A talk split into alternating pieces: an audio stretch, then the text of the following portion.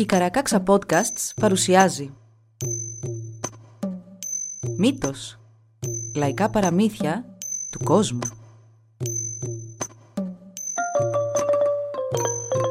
Κάποιες ιστορίες μπορεί για κάποιους να περιλαμβάνουν ευαίσθητο υλικό. Για περισσότερες πληροφορίες για το κάθε επεισόδιο, συμβουλευτείτε τις σημειώσεις του όπου βρήκατε αυτό το podcast.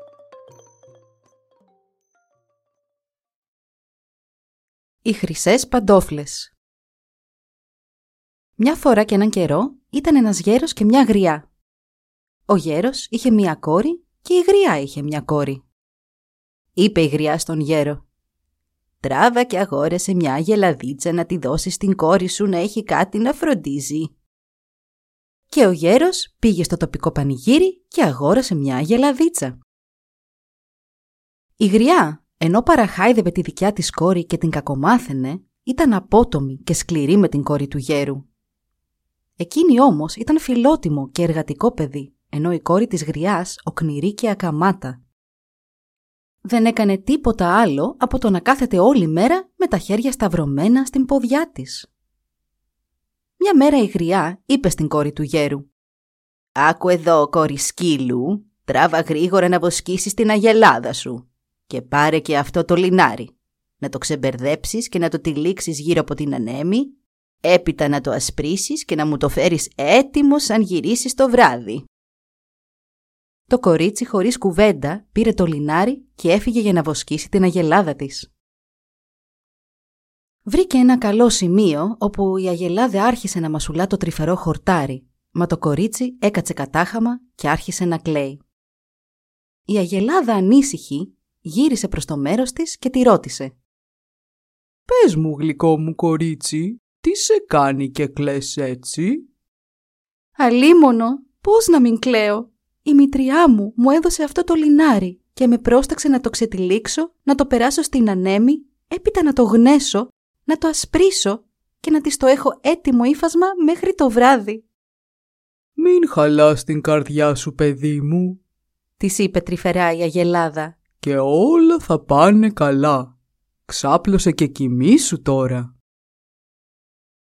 Η κόρη του γέρου ξάπλωσε και κοιμήθηκε και σαν ξύπνησε, το λινάρι είχε ξετυλιχθεί, είχε περαστεί στην ανέμη, είχε ξασπρίσει και ήταν έτοιμο ύφασμα. Έτσι γύρισε με την αγελάδα της πίσω στο σπίτι και έδωσε στη μητριά της το ύφασμα. Εκείνη το πήρε και το έκρυψε για να μην μάθει κανείς ότι είχε καταφέρει τη δουλειά που της είχε αναθέσει. Την επόμενη μέρα η γριά είπε στη δική της κόρη «Αγαπημένη μου κορούλα, πάρε την αγελαδίτσα και βγάλε την έξω να βοσκήσει. Να, πάρε και αυτό το λινάρι, να το ξετυλίξεις, να το περάσεις στην ανέμη, να το ασπρίσεις και να το γνέσεις να γίνει ύφασμα.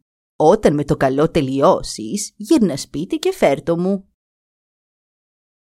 Η κόρη της γριάς πήγε με την αγελάδα παραδίπλα και την άφησε να βοσκήσει.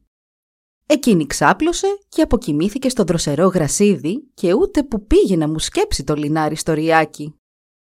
Το σούρουπο πήρε την αγελάδα και γύρισε σπίτι της δίνοντας τη μάνα της το λινάρι όπως το είχε πάρει. «Αχ, μαμά, πονούσε πολύ το κεφάλι μου όλη μέρα και ο ήλιος έκαιγε και δεν μπορούσα ούτε να κουνηθώ.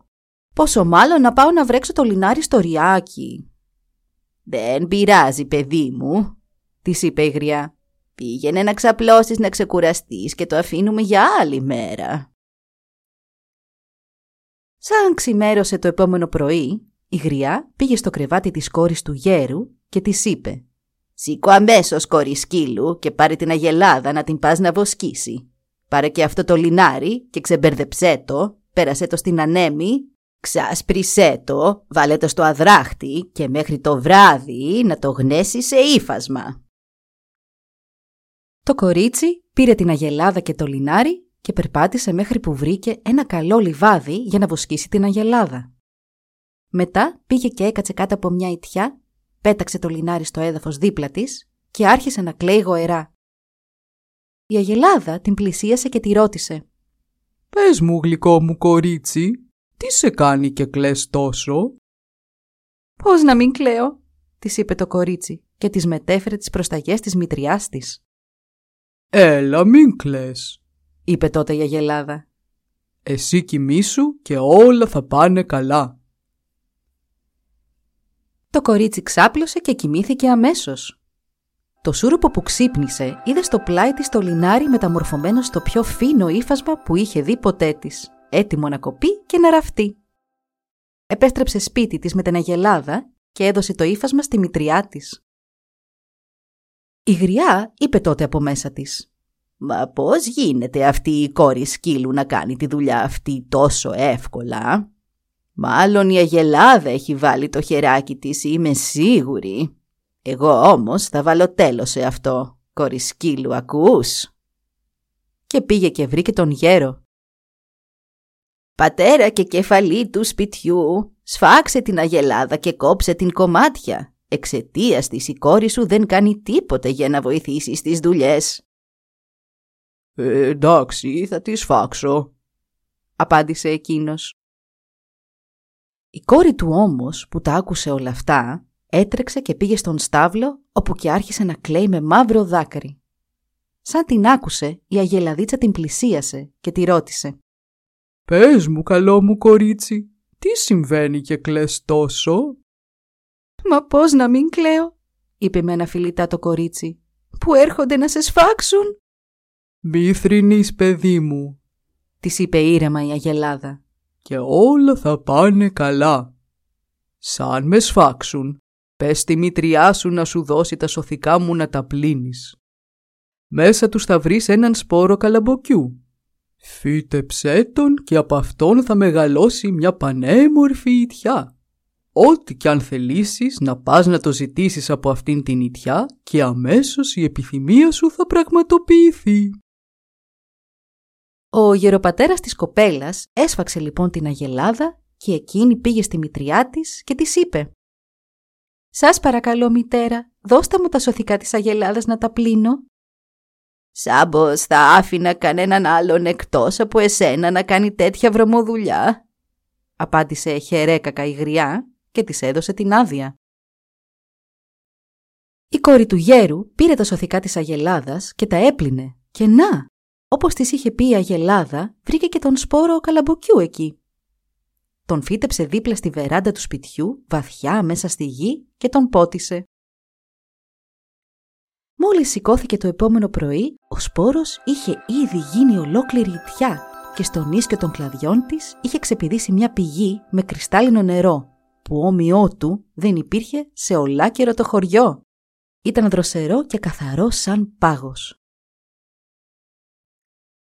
Σαν έφτασε και η Κυριακή, η γριά με παρακάλια και τεχνάσματα έπεισε την κόρη της να σηκωθεί και να πάει μαζί της στην εκκλησία για τη λειτουργία.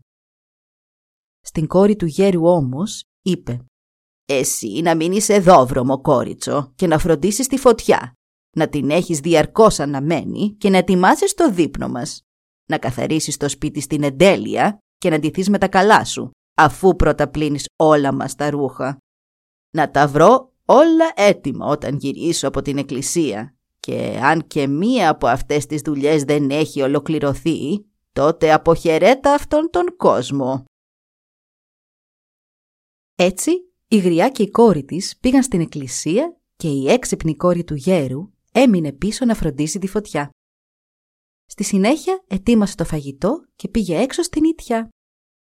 «Ιτιά μου, ιτιά μου, βγες από τον κορμό σου», «Κυρά Άννα, εμφανίσου που σε καλό».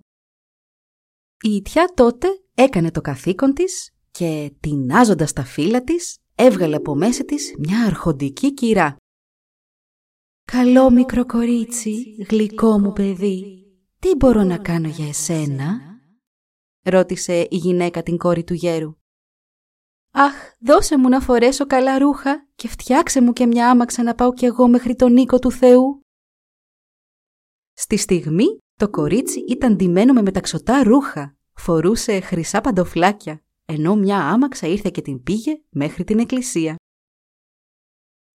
Μόλις πέρασε το κατόφλι της εκκλησίας, άρχισαν τα μουρμουριτά και όλοι έλεγαν «Πω, πω, πω, ποια είναι αυτή, μην είναι καμιά πριγκίπισσα ή βασίλισσα» ομορφιά σαν και του λόγου της δεν έχουμε ξαναδεί στα μέρη μας.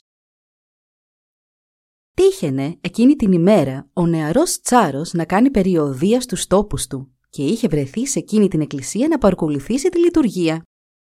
Μόλις είδε την κοπέλα, η καρδιά του άρχισε να χτυπά δυνατά. Στεκόταν εκεί σαν στήλη άλατος και δεν μπορούσε να πάρει το βλέμμα του από πάνω της. Όλοι οι αξιωματικοί και οι αυλικοί του τη θαύμασαν και την ερωτεύτηκαν στη στιγμή. Μα κανείς δεν ήξερε ποια ήταν. Μόλις τελείωσε η λειτουργία, ήταν η πρώτη που αποχώρησε. Σαν έφτασε σπίτι της, έβγαλε αμέσως τα φορέματα, έβαλε τα κουρέλια που φορούσε πριν και έκατσε δίπλα στο παράθυρο να κοιτά τον κόσμο που γυρνούσε από την εκκλησία. Γύρισε τότε και η μητριά της με την κόρη της. «Είναι έτοιμο το φαγητό» ρώτησε απότομα. «Ναι, έτοιμο είναι». «Έπλυνες τα ρούχα που σου είπα» «Ναι, τα έπλυνα και αυτά». Έκατσαν τότε όλοι στο τραπέζι να φάνε και άρχισαν να μιλούν για την όμορφη κοπέλα που είχε εμφανιστεί νωρίτερα στην εκκλησία. Ο γιος του Τσάρου, αντί να προσεύχεται, καθόταν και την κοίταζε σαν χάνος, τόσο όμορφη ήταν. Είπε η γριά και στη συνέχεια γύρισε στην κόρη του γέρου και της είπε «Όσο για εσένα, κόρη σκύλου, μπορεί να ράβεις που κάμισα και να κάνεις το λινάρι ύφασμα, αλλά δεν είσαι παρά μια βρωμιάρα και τέτοια θα είσαι πάντα». Την επόμενη Κυριακή η Γριά έντυσε με τα καλά της την κόρη της και πήγανε οι δυο τους στην εκκλησία. Πριν φύγει όμως, είπε στην κόρη του γέρου «Εσύ βρωμιάρικο πλάσμα να μείνεις να κρατήσεις τη φωτιά να μένει». Και στη συνέχεια της ανέθεσε αμέτρητες δουλειές να κάνει. Εκείνη έκανε όλες τις δουλειές και σαν τελείωσε πήγε στην ιτιά έξω από το σπίτι της και είπε «Ιτιά μου με την αστραφτερή σου την πηγή, ιτιά μου καλή, Άλλαξε μεταμορφώσου. Μέσα από τον κορμό της ιτιάς ξεπίδησαν τότε περισσότερες μεγαλόπρεπες καλονές. «Καλό μικρό κορίτσι, γλυκό μου παιδί, τι μπορούμε να κάνουμε για εσένα» Η κόρη του γέρου τους είπε τι ήθελε και οι καλονές της έδωσαν ένα πανέμορφο φόρεμα, της έβαλαν χρυσά παπούτσια στα πόδια και την έστειλαν στην εκκλησία καβάλα σε μια πολυτελή άμαξα. Ο νεαρός Τσάρος ήταν πάλι εκεί, με την ελπίδα να ξαναδεί εκείνη που του είχε κλέψει την καρδιά. Σαν η κοπέλα πέρασε την πόρτα της εκκλησίας, τα πόδια του νεαρού Τσάρου κοκάλωσαν και έμεινε να την κοιτά με το βλέμμα του καρφωμένο πάνω της. Οι παρευρισκόμενοι τότε άρχισαν να μουρμουρίζουν. «Μα κανείς δεν ξέρει ποια είναι. Πώς δεν ξέρουμε ποια είναι αυτή η πανόρια κοπέλα» και άρχισαν να ρωτούν ο ένας τον άλλον. «Εσύ ξέρεις ποια είναι» γιατί ξέρεις εσύ; Και τότε ο γιος του Τσάρου διέκοψε το σούσουρο λέγοντας «Όποιος μου πει ποια είναι αυτή η κοπέλα, θα του δώσω ένα σακί γεμάτο χρυσά φλουριά». Τότε άρχισαν όλοι να συζητούν μεταξύ τους και να στίβουν το μυαλό τους και να ανατρέχουν στις μνήμες τους, αλλά πάλι τίποτα. Ο γιος του Τσάρου όμως είχε μαζί του και έναν γελοτοποιό που πάντα ήταν στο πλευρό του και πάντα όταν ο νεαρός ήταν θλιμμένος έκανε πως ξεφλούδιζε κάπαρη και τον διασκέδαζε. Πλησίασε τον νεαρό Τσάρο και γελώντας του είπε «Χαχα, ξέρω πως θα μάθουμε ποια είναι η κοπέλα». «Μα πώς» ρώτησε ο νεαρός. «Θα σου πω, χιχι», συνέχισε ο γελοτοποιός. «Να πας να λείψεις με πίσα το σημείο που πάει συνήθως και στέκεται. Οι χρυσές της οι παντόφλες τότε θα κολλήσουν. Στην βιασύνη της να φύγεις αν τελειώσει. Χαχα, η λειτουργία θα τις αφήσει πίσω. Ο νεαρός Τσάρος έδωσε αμέσως εντολή να αληφθεί το πάτωμα εκεί που συνήθως στεκόταν η κοπέλα, με πίσα. Έτσι, την επόμενη φορά που ήρθε η πανέμορφη κοπέλα στην εκκλησία, με το τέλος της λειτουργίας βιάστηκε να φύγει και οι χρυσές της παντόφλες έμειναν κολλημένες στην πίσα. Γύρισε σπίτι, έβγαλε τα φουστάνια της και έβαλε τα συνηθισμένα της κουρέλια. Έπειτα Έκατσε στο περβάζι και περίμενε να γυρίσουν και οι υπόλοιποι από την εκκλησία. Έκατσαν όλοι τους στο τραπέζι και το μόνο που συζητούσαν ήταν πως ο γιος του Τσάρου είχε ερωτευτεί και ραυνοβόλα τη μυστήρια όμορφη κοπέλα που κανείς δεν ήξερε ποια ήταν. Η μητριά παράλληλα με το κτσομπολιό εκτόξευε και προσβολές στην κόρη του γέρου, μιας και πάλι είχε κάνει όλες τις δουλειές που της είχε αναθέσει στην εντέλεια. Ο νεαρός Τσάρος τώρα είχε πέσει σε βαθιά μελαγχολία, μην μπορώντας να βρει την εκλεκτή της καρδιάς του. Ο ίδιος ο Τσάρος έστειλε διάγγελμα σε όλο το βασίλειο να βρεθεί η κάτοχος των χρυσών παντοφλών, αλλά με κανένα αποτέλεσμα. Στη συνέχεια έστειλε τους συμβούλους του απ' άκρη άκρη να τη βρουν. «Αν δεν την βρείτε», τους είπε, «να ξέρετε ότι μπορεί αυτό να είναι το τέλος του παιδιού μου και άρα και το δικό σας το τέλος». Οι σύμβουλοι του Τσάρου σκορπίστηκαν σε όλο το βασίλειο, μετρώντας τα πόδια κάθε κοπέλας που έβρισκαν μπροστά τους, μιας και αυτή θα γινόταν η μέλουσα σύζυγος του γιου του Τσάρου.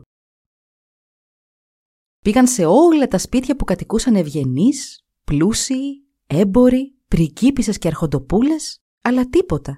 Τα πόδια όλων τους ήταν είτε πολύ μικρά, είτε πολύ μεγάλα. Είπαν τότε να δοκιμάσουν και τις αγρικίες και τα καλύβια. Μετρούσαν και μετρούσαν, πήγαιναν από πόρτα σε πόρτα, μέχρι που τόσο πια είχαν κουραστεί που δεν ήθελαν να ξαναδούν άλλο πόδι ούτε ζωγραφιστό. Έτσι οι μπουχτισμένοι που ήταν, είδαν μια όμορφη ιτιά που κάτω από τα κλαδιά της υπήρχε μια πηγή. «Ας πάμε να ξεκουραστούμε στη σκιά εκεί», συμφώνησαν. Πήγαν λοιπόν και έκατσαν στη σκιά της ιτιάς, ενώ σύντομα βγήκε από το σπίτι και η γριά. «Έχεις κόρη μητέρα» τη ρώτησαν οι σύμβουλοι. «Ναι, έχω κόρη», τους απάντησε η γριά. «Μία ή δύο» Υπάρχει κι άλλη μία εδώ, αλλά δεν είναι κόρη μου. Είναι ένα μίζερο πλάσμα, εντελώς άχρηστο. Δεν θα της έδινα καμία σημασία στη θέση σας. Καλά, καλά, είπαν τότε οι σύμβουλοι του Τσάρου. Θα έρθουμε να μετρήσουμε και τον δύο τα πόδια, να δούμε αν μπαίνουν σε αυτές τις χρυσές παντόφλες. Αχ, τι καλά, αναφώνησε η γριά και μπήκε πάλι σπίτι της. Φώναξε την κόρη της και της είπε Πήγαινε αμέσως πάνω να σου λουποθείς και να πλύνεις καλά τα πόδια σου. Ενώ στην κόρη του γέρου, που δεν ήταν ούτε πλημμένη μα ούτε αξιοπρεπώς ντυμένη, είπε τραβώντας την πίσω από την ξυλόσομπα. «Εσύ κόρη σκύλου, κάτσε εδώ και μην το κουνήσεις». Μπήκαν στο σπίτι τότε οι σύμβουλοι του Τσάρου έτοιμοι για το μέτρημα. Η γριά είπε στην κόρη της «Δείξε μας το καλοφτιαγμένο σου ποδαράκι, κορούλα μου». Μα μόλις το πόδι της πλησίασε τη χρυσή παντόφλα, ήταν προφανές ότι δεν της έκανε καθόλου. Οι σύμβουλοι τότε ρώτησαν τη γριά. «Μητέρα, που είναι η άλλη σου κόρη» «Α, αυτή η ακαμάτα, αυτή δεν είναι ούτε καντιμένη». «Ασχέτως», απάντησαν αυστηρά οι σύμβουλοι. «Πού είναι» Δειλά, η κόρη του γέρου βγήκε από πίσω από τον φούρνο και η γριά της φώναξε. «Άντε, βιά σου, άχαρο πλάσμα!» Μόλις οι σύμβουλοι φόρεσαν μία από τις παντόφλες στα πόδια της κόρης του γέρου, της τέριαξε απόλυτα. Και οι σύμβουλοι, κατενθουσιασμένοι και όλο χαρά, ευχαρίστησαν τον Κύριο. «Λοιπόν, μητέρα, θα πάρουμε την κόρη σου μαζί μας, στον Τσάρο». «Πώς» ούρλιαξε η γριά θα πάρετε μαζί σας αυτό το απόβρασμα. Θα γίνετε ο περίγελος της κοινωνίας. Όπως και να έχει, απάντησαν οι σύμβουλοι. Μα πώς μπορεί μια τυποτένια σαν και σένα να γίνει η γυναίκα του νεαρού τσάρου; Τσίριξε η γριά και έπιασε την κόρη του γέρο από το χέρι και δεν την άφηνε. Μα πρέπει να έρθει μαζί μας, άρχισαν να τραβούν από την άλλη οι σύμβουλοι. Πήγαινε να ντυθείς κοπέλα μου, «Περιμένετε όλοι σας μια στιγμή», είπε ήρεμα το κορίτσι και ελευθερώθηκε και από τους δύο. «Θα πάω να ετοιμαστώ όπως πρέπει». Πήγε στην πηγή κάτω από την ιτιά και πλήθηκε και ντύθηκε και γύρισε μπροστά σε όλους πιο όμορφη από ποτέ. Μόνο στα παραμύθια υπάρχει τέτοια ομορφιά. Σαν μπήκε στο φτωχικό της σπίτι, έλαμπε σαν τον ήλιο και η μητριά της είχε μείνει άναυδη. Οι σύμβουλοι την έβαλαν στην άμαξά τους και την πήγαν μέχρι το παλάτι του Τσάρου. Μόλις ο γιος του την είδε μπροστά του, το χρώμα ξαναγύρισε στα μάγουλά του και αδειμονώντας είπε στον πατέρα του «Βιά σου πατέρα μου, δώσε μας την ευλογία σου». Και ο Τσάρος τους έδωσε αμέσως την ευλογία του και οι δυο τους παντρεύτηκαν. οργάνωσαν τρανό φαγοπότη, στο οποίο όλοι ήταν καλεσμένοι. Έζησαν ευτυχισμένοι και έτρωγαν ψωμί κρυθαρένιο μέχρι το τέλος της ζωής τους.